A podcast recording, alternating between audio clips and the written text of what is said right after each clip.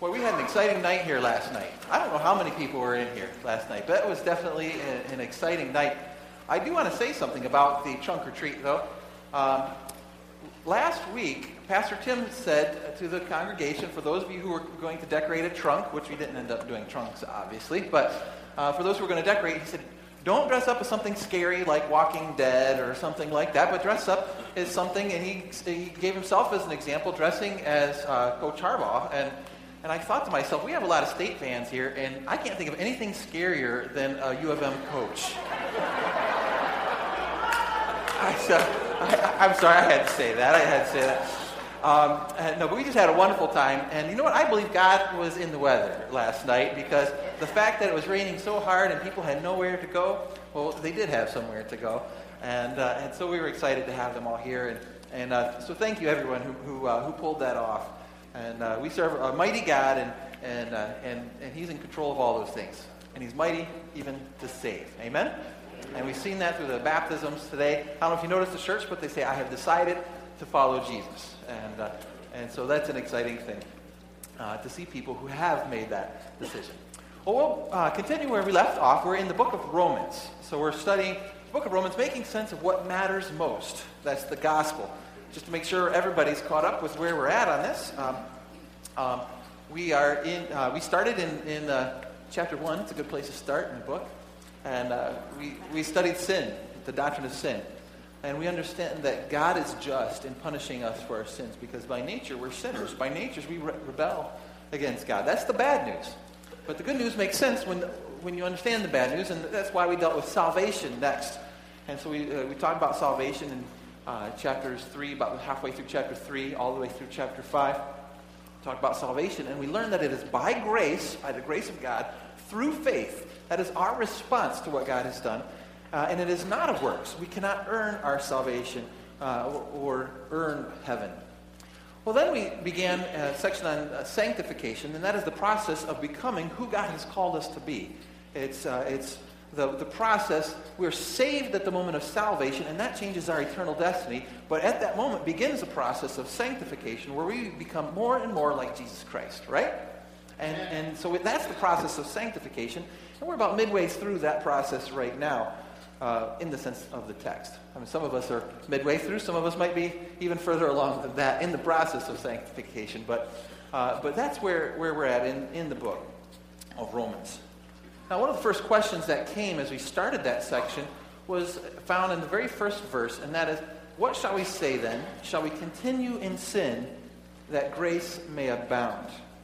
Um, there's a theological term for this concept, and it's the idea that since God has provided the grace to forgive us of our sins, why don't we just go out and continue in sin? And so we've been talking about that for a few weeks. I want to give the, the biblical or theological term for that. It's, we call it licentiousness. That's a big word. Licentiousness. Sometimes they use the word license for short. But the idea behind it is it's a state of being unbridled or unrestrained by any moral obligation or lawlessness. I like the idea of unbridled because when you think of what a bridle exists for for the horse, what does it exist for? To keep them on track, right?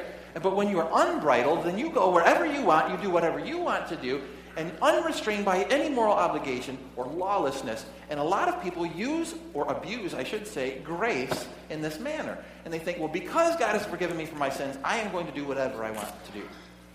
He's already forgiven me, right? It's uh, kind of like going to a restaurant and realizing that uh, it, the price was way more than you could pay, and you don't have the money, and you're not sure what to do, and someone offers you their credit card and says, Here, put it on my tab, and you say, Oh, in that case, I think I'll order dessert, right? It's not right. And so uh, that's the idea of licentiousness. We call it license because another way of putting it is that grace equals a license to sin. Right? Now that we have grace, oh, and I have a license to go sin. That mentality, uh, as we've studied over the last few weeks, is absolutely without merit. Right? And we studied that mentality over the last couple of weeks. We found that license still produces two negative results. One of them uh, being slavery, because we become slaves to our own sins. We think it's freedom because it's freedom to do what we want, but our wants lead us into things we really don't want to do. Isn't that true? And we studied that last week and how that then leads to shame. It is the path of death, as Paul described it in chapter 6. And we found that Paul compares license to what we'll call liberty, freedom, real freedom. And real freedom is, not slavery, it's, it's freedom to, to be free of your own desires that would get you into trouble. And it doesn't lead to shame, it leads to fruit, a harvest of fruit. What we find when we get to chapter 7, starting in, in verse 7, where we're at today, is that we're only seeing half the picture so far. We're going to find that that's, it's kind of like a pendulum of sorts, and, and there's a whole new category that we're going to talk about. And, uh, and so we've seen that licentiousness or license is only one way to abuse the grace of God. There's another way to abuse the grace of God as well, as we'll, as we'll see here. Um, it's kind of like a, a, pendulum. If we put liberty in the middle of a pendulum, if you think of, a, of some kind of, of heavy object or a ball, and, and you have, have it hanging on a string, it will always hang in what direction? Down. In fact, it's, we can measure things by that. We can measure how straight a line is by that. It will hang down. License, in one sense, is taking that to a completely different extreme. Oops, I clicked it twice there. And it's taking it to a completely different extreme. And we're taking the grace of God and, and, and we're abusing it. But if you take a heavy object and you pull way over here and, the, and it's connected up there and you let go, where's it going to go? It's going to go back in this direction. Is it going to stop right here? No, it's going to pendulum swing to the other side. And, and that's really what we see here as well. And we find that there's a pendulum on both sides. That's what chapter 7 is really all about. So, uh, from there, let's take a look at what Romans chapter 7, verses 7 through 12 teaches us. Just follow, listen uh, or follow along as I read. What shall we say then? Is the law sin? Certainly not. On the contrary, I would not have known sin except through the law. For I would not have known covetousness unless the law said, You shall not covet. But sin, taking opportunity by the commandment, produced in me a manner of evil desire. For apart from the law, sin was dead. I was alive once without the law, but when the commandment came, sin revived and I died. And the commandment, which was to bring life, I found to bring death. For sin, taking occasion by the commandment, deceived me, and by it killed me. Therefore, the law is holy, and the commandment is, uh, and the commandment holy and just and good. So we, we find in these verses that Paul explains to us what happens when we begin to think that, that somehow following the commandments of God will bring us life. In fact, what did he say in verse 10? He said, uh, uh, if I could find it again. And the commandment, which was to bring life, I found to bring death. So there's this mentality of if we follow the commandments, then somehow that is going to bring life, right? And it makes sense if we, if we look at the opposite end of the, of the spectrum and we see license and we say, boy, we're sinners. We, we, we fall into sin, and when we indulge in sin, uh, we become slaves to sin, and we, there's shame so why not swing all the way to the other end and just say, then the only way to find true happiness is through total obedience. And somehow we have to earn salvation through obedience to the commandments. And Paul said, I, I tried that and get, what did it lead to? It led to death. It led to death. And so we'll look at what, what he means by that. If we look at the, um, at, at the uh, options here, we start with license. And what we find is that uh, the idea is that the law is good. And if you obey the law, then everything is great, right? Makes sense. But what's the problem? Well, when we get engaged in license, we're saying we forget the law, we disobey the law, and we think then everything's going to be fine, but everything is not fine. We have slavery to sin, we have shame. So, in that pendulum swing, we go from one side and we go all the way sometimes to the other side, and we'll call that today legalism. So, in an attempt to avoid the consequences of license, we often fall into the pitfall of legalism. I want to say right now, I know that when you use, as soon as a preacher uses the word legalism, a lot of people just turn their ears right off, right? Anyone here admit that you're tempted to tune out, right? No one's going to raise their hands, I know.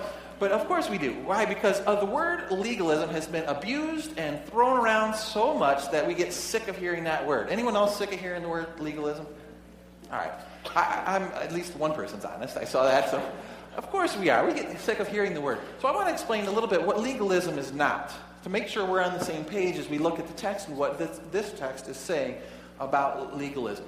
Does that sound fair? legalism is not having standards. Right? A lot of people think if you have standards, then you're a legalist. What? Uh, what? You have a standard? Oh, you legalist. Have you ever heard that before? All right? And, and so we're not talking about that. You can have standards, and that does not make you a legalist. Secondly, a, a legalism is not calling sin sin. Did you catch that? Legalism, it's not legalism to call sin sin. A lot of times, if you say, oh, the Bible says that this is sin, and so you call that a sin, and then someone engaged in that sin, well, it makes the inference, well, if that's a sin and I do it, then I must be a sinner. You're judging me, legalist. Have you ever heard that? That's not what it's saying. In fact, the Bible tells us that if you see a brother in sin, what are you supposed to do? According to Matthew 18, you're supposed to go to him and show him his fault. Now, we can't judge him. We're not the jury. We're not, we're not, we're not the judge.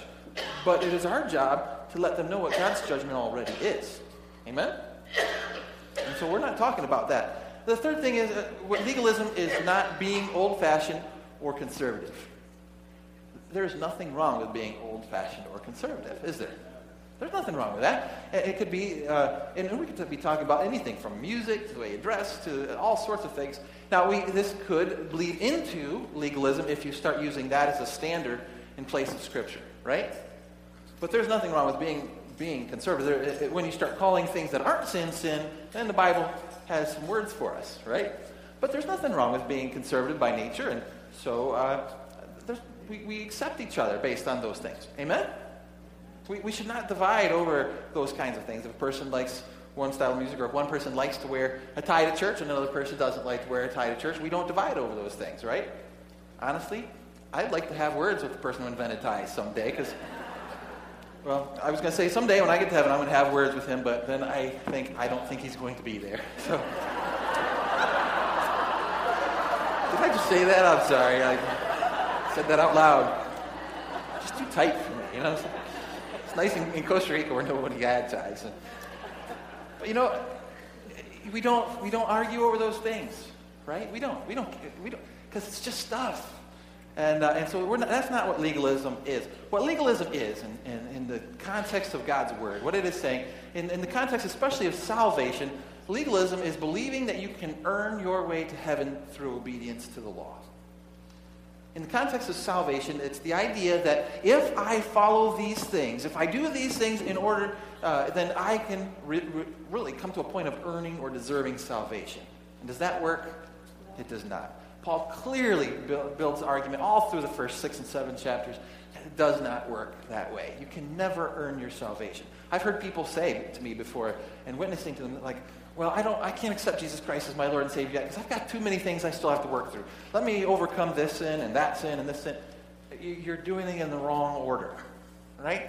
God accepts you where you are, regardless of what sins you, you have, what bad habits you have, and He accepts you as you are. In fact, the Bible says He adopts us, right? I love that imagery. Because when you adopt a child, you don't know what their history is. You don't know what they've gone through. You don't know what sicknesses they might have. But you are wholeheartedly accepting that child as your own. Amen? And you take them and you love that child regardless of what, what's going on. And that's how the Bible pictures his relationship with us. He adopts us. I'm adopted by God. And that's pretty cool when you think about that. And so he loves me regardless of, of what my sins are. And so legalism in the context of salvation is believing that somehow we can earn salvation. In the context of sanctification, it's very similar. In the context of sanctification, the process of becoming more like Jesus, it is believing that you can earn back the grace that you were given at salvation through outward compliance to rules. That, that feeling like somehow I can earn that relationship that God already gave to me, and, and, and we strive and we think that this is the process for, for becoming who God wants us to be. In, in other words, the way we could look at it, at its heart, legalism is an attempt to control the behavior without really changing the heart. It's focused on the flesh instead of focused on the heart. The idea is if I can just follow these rules, I can earn some merit, I can earn some status. And the moment we start thinking that, then pride comes right back into our life. And pride is the enemy of salvation. It is also the enemy of sanctification. The moment you start thinking, wow, I've kind of arrived. I've kind of learned, boy, I'm not who I used to be anymore. Then that's the moment you're going to really start falling because the root of all sin is what? It's pride. And so God says there is no pride in salvation. Remember what he said? For by grace are you saved through faith, not of works, so that no one can boast. And it is there is no room for pride in sanctification. It is a constant hindrance to our spiritual growth. That's what we're talking about when we talk about legalism. So what does Romans uh, 7 verses, or verses 7 through 12 say about it? Well, let's look at it again. Verse 7. What shall we say then? Is the law sin? Certainly not. We find that the law is good. Even the law exposes sin. In fact, that's what it goes on to say in, in the second half of the, of the verse. Says, I would not have known sin except through the law. For I would not have known covetousness unless the law had said, You shall not covet. So the law is good because it exposes sin. So the thought is if the law is good, then why don't we just push ourselves to obey every part of it and we'll be good? That's the logic behind it. And here's why Paul says that that is faulty logic. Look at verses 8 and 9. It says, But sin, taking opportunity by the commandment, produced in me all manner of evil desire. Where's the evil desire? It's in me, he says. For apart from the law, sin was dead. I was alive once without the law, but when the commandment came, sin revived and I died. What's he saying? He's saying that even though the law is good, it doesn't work for me because I'm a lawbreaker. And guess what? All of us, by nature, we're breakers. By nature, we tend to break the law. We don't break all the laws, but we pick and choose the laws we want to keep, don't we? And we break some laws. If there's anyone in here who says, I've never broken a rule, I've never broken a law, I've never done anything wrong in my entire life, uh, then you just lied. You just broke one of the Ten Commandments, right? As well as pride and humility and so on. I'm a lawbreaker. So then what does that mean the law does for you? That means that the law condemns me. Look at verse 10. Verse 10, we read, And the commandment, which was to bring life, I found to bring death. For sin taking occasion by the commandment deceived me, and by it killed me. We don't like the law when we realize that it condemns us. Right? The law condemns us. So the final thing, the conclusion that Paul makes is the problem isn't the law. It's me. I'm the problem. The sin is inside me. Where does evil dwell? Inside me. So when I try to focus on, on outward obedience, I'm in trouble right? I'm in trouble, in deep trouble. So the problem isn't the law, it's me. And, and so if I swing to the one side, if I leave license or leave license and licentiousness and I swing to the other side of legalism, then I'm going to run into some problems. So, so what, what are those problems? What, what does he mean? And Paul goes on in verses 13 through 20 and he describes the inner war that's going on in us. He describes the sin nature in a very clear way. As I read verses 13 through 20, I want us to understand that when he uses the word will, he's not talking about will in the sense of future. Every time he uses the word will here, he's saying, when I will to do something, when I volitionally choose to do something, listen to what he struggles with. And this is the Apostle Paul. Verse 13 Has then what is good become death to me? Certainly not. But sin, that it might appear sin, was producing death in me through what is good, so that sin, through the commandment, might become exceedingly sinful. Here's where he explains that. For we know that the law is spiritual, but I am carnal. By the way, those who uh, speak Spanish know that the root word there is carne. It means meat, right? It's fleshly. I'm fleshly. I'm carnal. Sold under sin. Verse 15. For what I am doing, I do not understand. For what I will to do, what I choose to do, that I do not practice. But what I hate, that I do. If then I do what I will not to do, I agree with the law that it is good.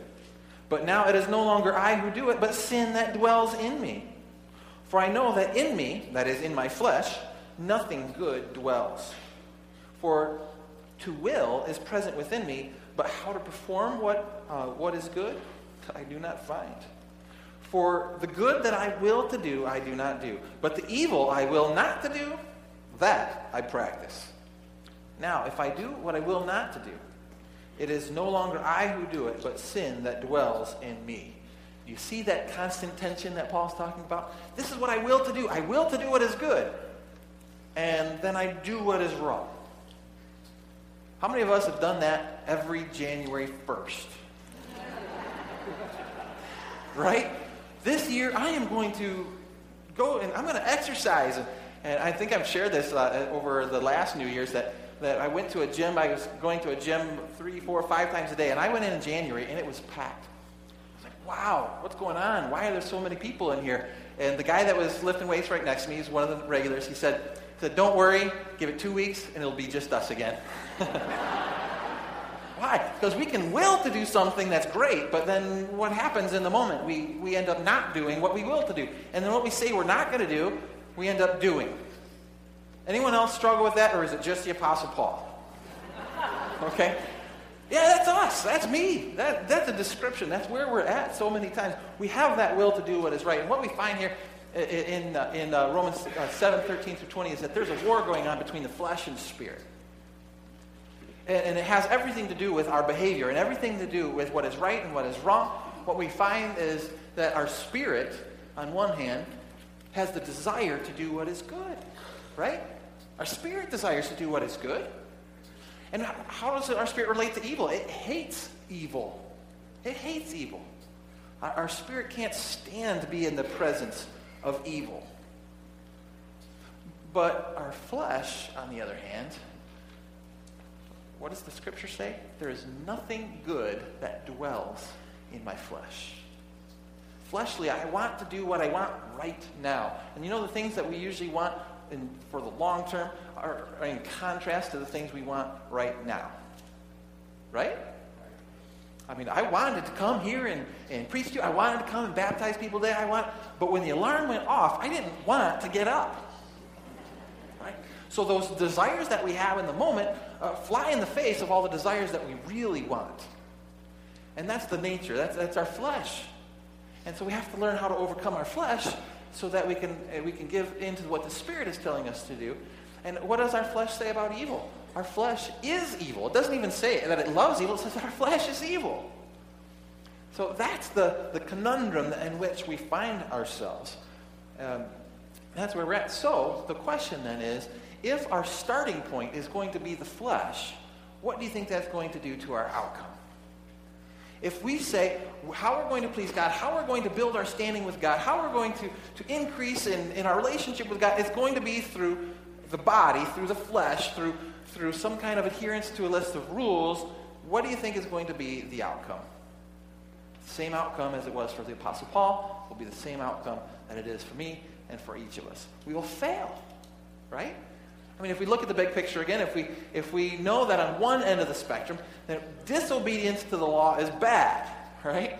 It, co- it has all sorts of negative consequences. So if we go to the other side and say, well, then if it's all about obedience to the law, that's good. That's the, the, the thinking. The problem, Paul says, is that guess what? We still disobey the scriptures. Why? Because sin isn't something out there, sin is something in here. Right? In fact, Titus says at one point, there is nothing evil. What does he mean? No things are evil. Things aren't evil. We're evil. Right? We make them evil when we use them incorrectly. Right? Take, you know, drugs. Are drugs evil? No. Using them incorrectly is evil. Right? There's a lot of things that, that, that could be good. They're part of God's creation if you use them in the proper way. I mean, you can even make rope out of marijuana, right? So just don't smoke it. the Point is this that things aren't evil. Evil is where? It's inside us. It's inside us. And that's where we have to deal with the problem. That's, that's where the problem exists. I mean, you could fall in either of these two directions and be in just as much trouble. It's kind of like bowling. Which gutter is worse, the one on the right or the one on the left? They're the same. And so have some people saying, well, at least I'm not in, in, engaging in license, right? Because I'm a legalist. I'm doing a lot of good things, so I'm better than that guy over there. And, and then you have the person that's engaged in license saying, well, at least I'm not a hypocrite, right? So, yeah, I do a bunch of bad things, but at least I don't claim to be good. And they point fingers at each other. Which one's wrong? Both. Right? Wouldn't it be nice to play some gutter bowling, have you ever, or what do they call it? Bumper bowling, where they put something in both of the, both of the gutters, so that as you roll it, no matter where you roll it, it bounces and comes back in, and you end up hitting a bunch of pins anyway. Have you ever seen that for kids? And and uh, uh, wouldn't that be nice spiritually? And so, so that, that, both of those uh, extremes are problems. And, and somehow we want to find that balance in the middle uh, of liberty, real, genuine freedom. But the reality is that we oftentimes vacillate between the two. Isn't that true? Right now, I'm not even talking about salvation for a moment. In our sanctification process, we vacillate between those two. There are times where we're walking along and we say, well, here's, here's a sin, but it's really enticing. Well, God, you know, God's already going to forgive me. So we start engaging in that sin, and all of a sudden, oh man, there's slavery, there's, there's shame, there's all sorts of things going on bad, and, and then we repent. And then we start doing better, and we do better, and next thing you know, we're veering off the road to the other side. So I think, hey, you know, I've come a long way. You know, I'm doing pretty good. I'm better than those guys. Right? Guess what? Now we're falling into the other side of the road. And if you avoid the ditch on one side of the road to, to land in the ditch on the opposite side of the road, you're still in the ditch. Right? And that's what we do spiritually. And we, we keep finding ourselves vacillating from one end to the other. And, and that's the way we live our lives. That's what Paul is saying. I, there are things I will to do that are good, and those I do not put into practice. There are things that I, I will not to do, and those things I do put into practice. That's the, that's the struggle uh, that we as human beings go through. Both extremes are traps, but it doesn't have to be a way. There is a balance between those two. And we find that in the, in the, the last paragraph of the chapter. I'd like to read verses 21 through 23. 21 through 23. Here we're going to find Paul is going to give a conclusion of what we are, and then he's going to leave us with a question and an answer. Verse 21 I find then a law that evil is present with me, the one who wills to do good. So both of them exist together. Verse 22 for I delight in the law of God according to the inward man.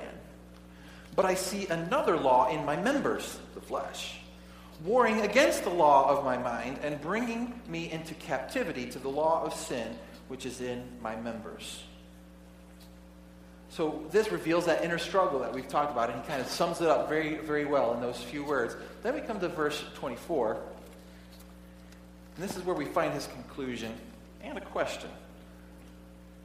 O wretched man that I am, who will deliver me from this body of death?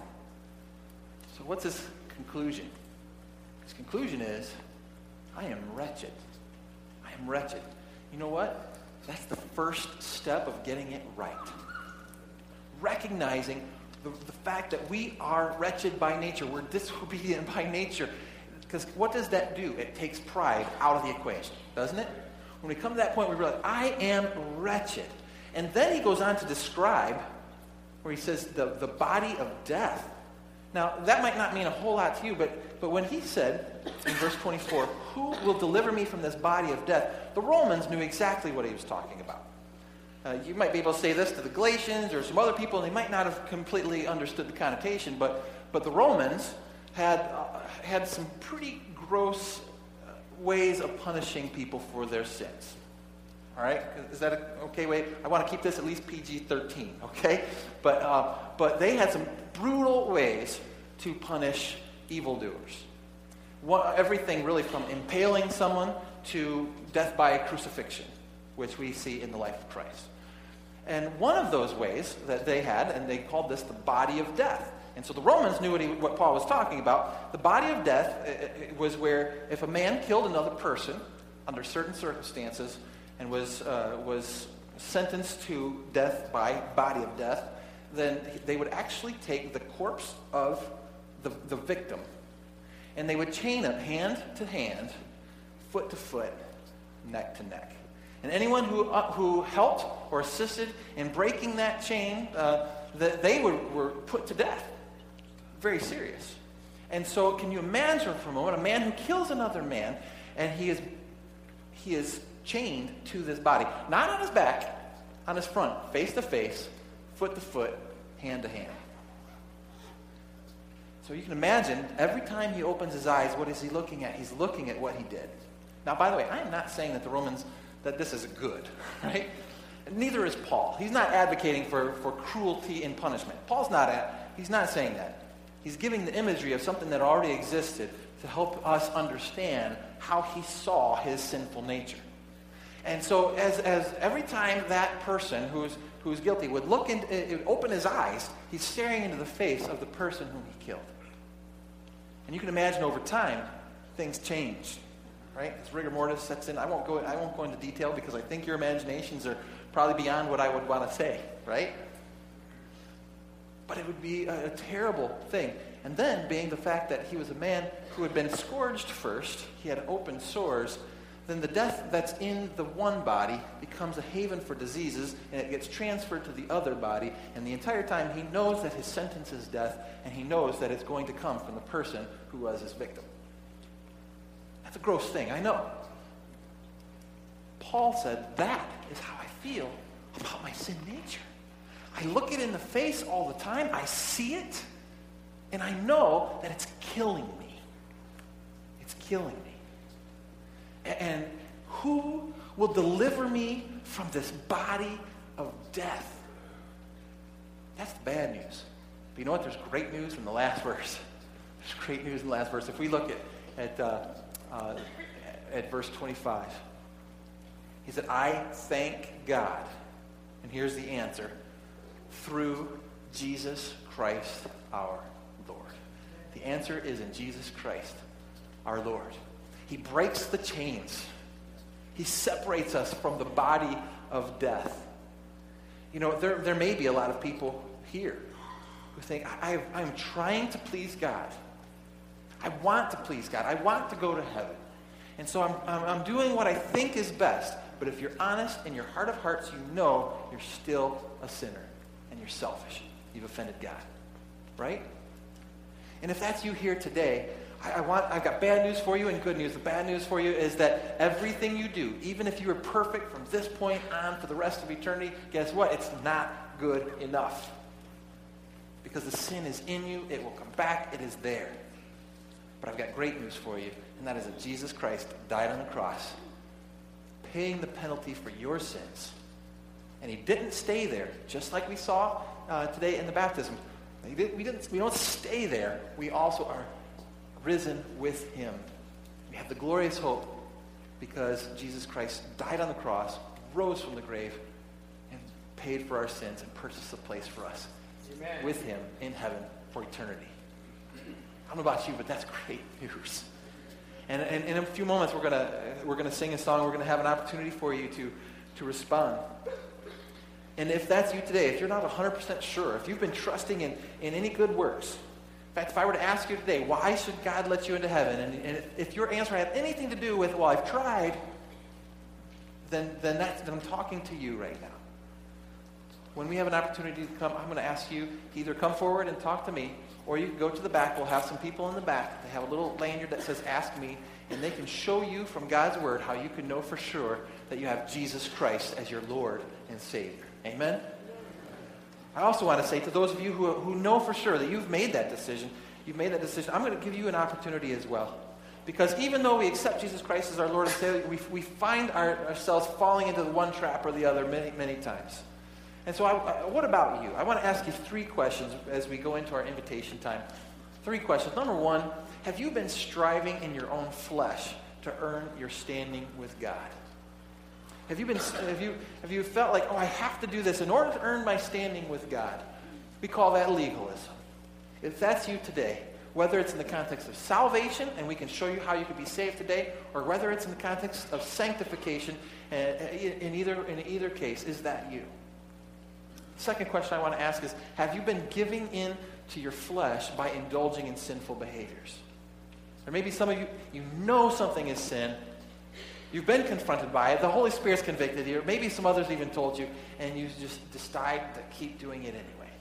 Whatever it is, you might think it's small. Guess what? There are no small sins. All sins will lead to slavery and shame. And you know what? God is waiting for you to repent because He can't wait to give you forgiveness of that sin. Amen? Back fact, 1 John 1 9, I, I say it a lot, and I'll say it many more times.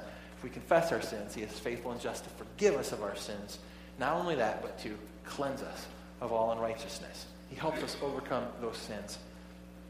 The third question is Have you been experiencing the freedom of serving the Lord Jesus?